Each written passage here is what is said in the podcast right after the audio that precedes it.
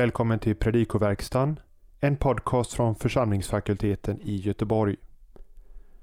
Daniel Johansson går igenom kommande helgdags predikotext.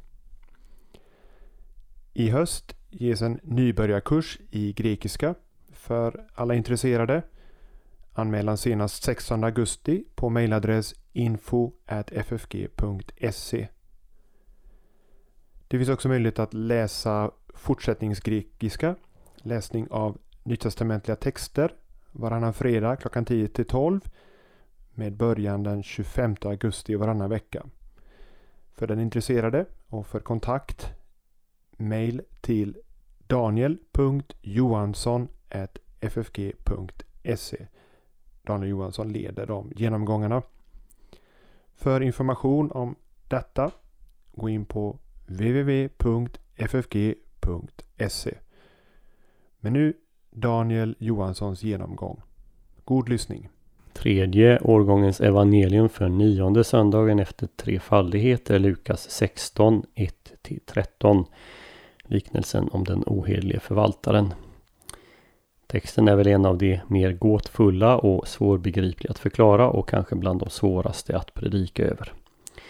Den gav redan i fornkyrkan hedninga anledning att kritisera Jesus för omoral.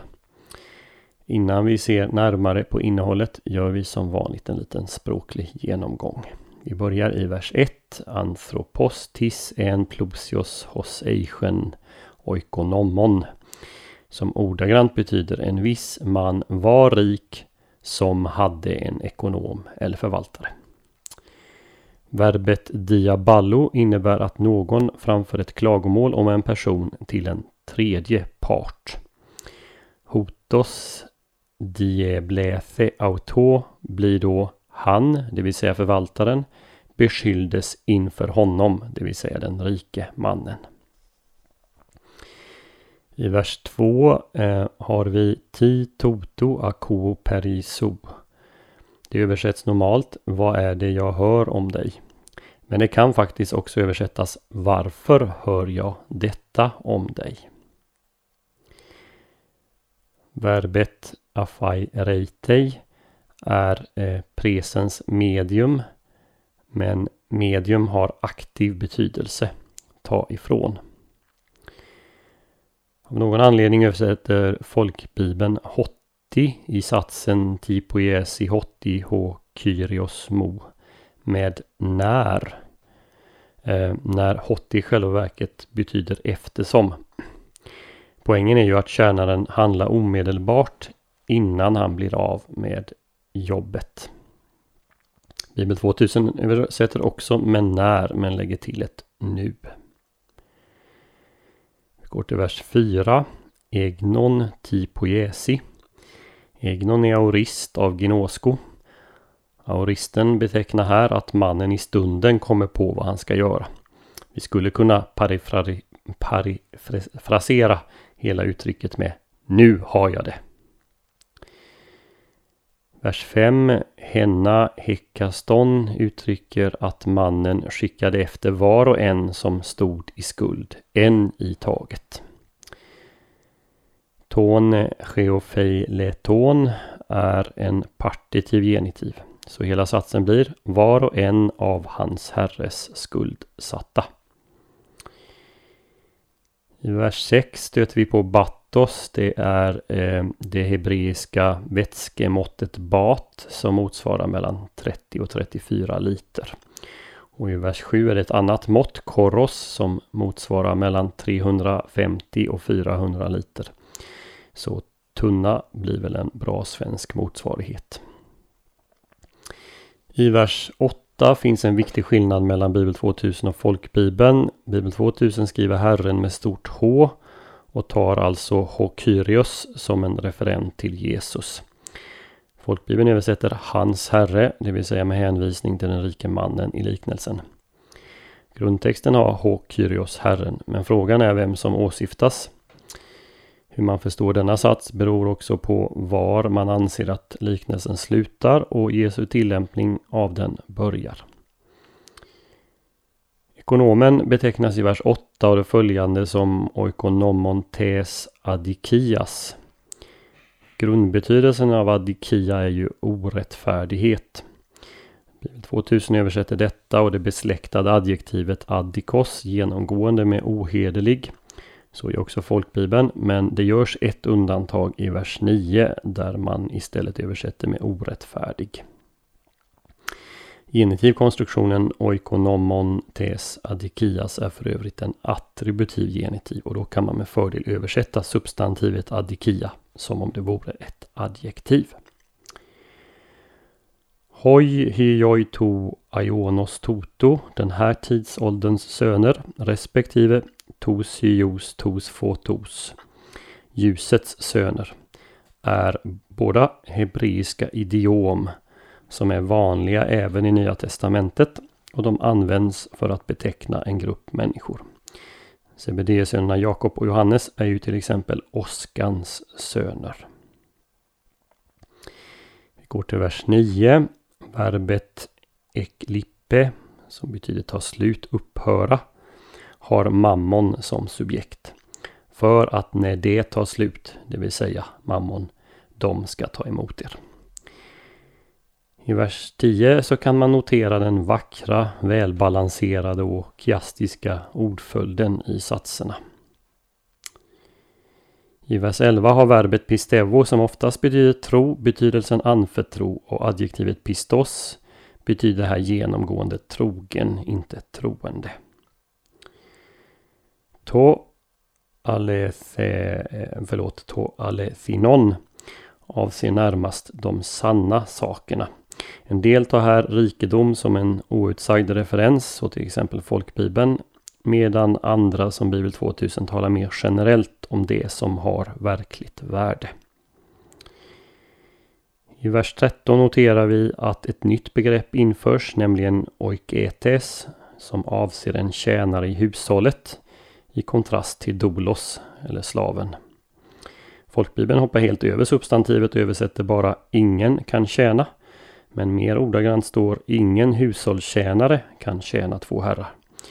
Det är ju som bekant svårt att vara på två ställen samtidigt. Och till sist konstruktionen ä, ä som förekommer här i den sista versen. Den ska översättas med antingen eller. Liknelsen om den kloke men ohedlige förvaltaren följer efter liknelserna om det förlorade och återfunna i Lukas 15. De talade Jesus till fariseerna. Nu här i början på kapitel 16 vänder han sig i första hand till sina lärjungar.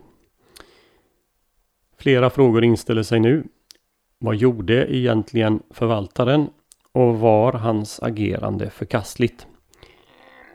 Den vanligare uppfattningen är att förvaltaren agerar förkastligt genom hela liknelsen. Han har agerat slösaktigt och han väljer att avsluta sin tjänst genom att förfalska skuldsedlar för att bli väl ansedd av dem som hade skulder till hans herre.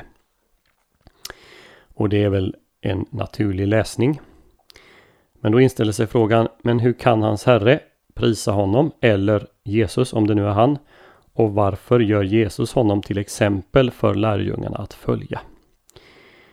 Jesus kan ju visserligen ta syndiga män, människor som exempel men det är oftast för att kontrastera. Eh, så till exempel i Lukas 11.13. Å andra sidan finns de som argumenterar för att förvaltarens handlande gentemot de skuldsatta var helt legalt. Eh, exegeten Darrett har eh, mot vad vi vet om situationen i Judeen och Galileen vid den här tiden föreslagit att skulden männen hade inkluderade räntan och att ta ränta var strängt förbjudet enligt Guds lag. Vad förvaltaren gjorde var att minska skulden med den summa som motsvarade själva räntebeloppet. De skuldsatta blev nöjda. Själv handlade han enligt lagen och han framställde sin herre som både god och rättvist och en som följde lagen. Den här tolkningen förutsätter att räntan skulle gått till den rike mannen själv. En variant är att räntan var förvaltarens egen kommission på skulden. Den skulle förvaltaren ha eh, avstått ifrån då. Han framställde sig själv som generös och hans herre förlorade ingenting på saken. Den här tolkningen ligger närmare vers 9 genom att förvaltaren då använde sina egna pengar för att skaffa sig vänner. En tredje variant, det här är Kenneth Bailes tolkning, det är att tänka sig att förvaltaren handlade utifrån den rike mannens månhet om sitt eget rykte. Eftersom mannen fortfarande var anställd kunde han handla i sin herres namn. Förvaltaren visade eh, generositet mot de skuldsatta i tron att hans herre skulle vara ovillig att kräva tillbaka det som han hade dragit av. Då skulle hans herre förlora ett rykte som en generös herre. Vad innebär liknelsen om man tänker att förvaltaren är ohedlig hela vägen? Nyckeln ligger för en del i vers 9 och skulle innebära att man säkrar sin plats i himlen genom att använda pengarna på ett klokt sätt. Framförallt genom att ge allmosor. En annan tolkningslinje tar fasta på att katastrofen för förvaltaren är omedelbart förestående och att innebörden i liknelsen är att man måste agera direkt. De som tänker att förvaltaren faktiskt handlar inom lagens ramar menar att mannen antingen använde sin rikedom på ett rätt sätt för att säkra sin framtid och att liknelsen då visar på den rätta förvaltningen av det som Gud givit lärjungen. Om man tar fasta på den rike mannens månhet om sitt rykte som Bailey gör ligger liknelsens huvudpoäng i den rike mannens barmhärtighet och hur förvaltaren förtröstar på denna. Då illustrerar liknelsen till exempel Lukas 6.36 Var barmhärtiga som er himmelske fader är barmhärtig. En helt egen tolkning gör Hugo Odeberg. Man finner den bland annat i hans bok Ransakan. Han menar att den rike mannen i liknelsen är den orättfärdige mammon. Om man är rättfärdig i förhållande till mammon följer man den här världens principer. Men en som följer Jesus gör rätt i att vara orättfärdig och istället förskingra. Däremot i förhållande till de sanna värdena ska den kristne vara hedlig. Man måste alltså bli en ohedlig förvaltare mot den ena eller den andra. För man kan inte tjäna två herrar. Huruvida uttrycket den orättfärdige mammon var, eh, äh, var ett helt igenom negativt uttryck för den här tiden har efter fynd i Qumran äh, emellertid blivit ifrågasatt. Utifrån användningen där så tycks uttrycket faktiskt bara vara ett idiom för pengar helt kort och gott. Jag har redan antytt en rad olika tolkningar. Jag avslutar med ytterligare en, den som Blomberg tar fram i sin kommentar till Jesu liknelse. Enligt honom finns det tre poänger eh, här i liknelsen och i det som följer. Första, att alla medlemmar av Guds folk kommer att få göra räkenskap för sin tjänst. Den andra är att förberedelse för denna räkenskap inkludera klok användning av alla våra resurser, särskilt ekonomiska sådana. Och för det tredje att sådan klokhet som visar på ett gott lärjungaskap kommer att bli belönat på räkenskapsdagen. Du har lyssnat på ett avsnitt i Predikoverkstan från församlingsfakulteten. För att stödja FFG och för Predikoverkstans verksamhet ge en swishgåva på nummer 123 100 8457 eller på annat sätt som finns beskrivet och angivet på hemsidan www.ffg.se. På hemsidan hittar du också information om aktuell verksamhet och resurser som det är fritt att ladda ner och ta del utav.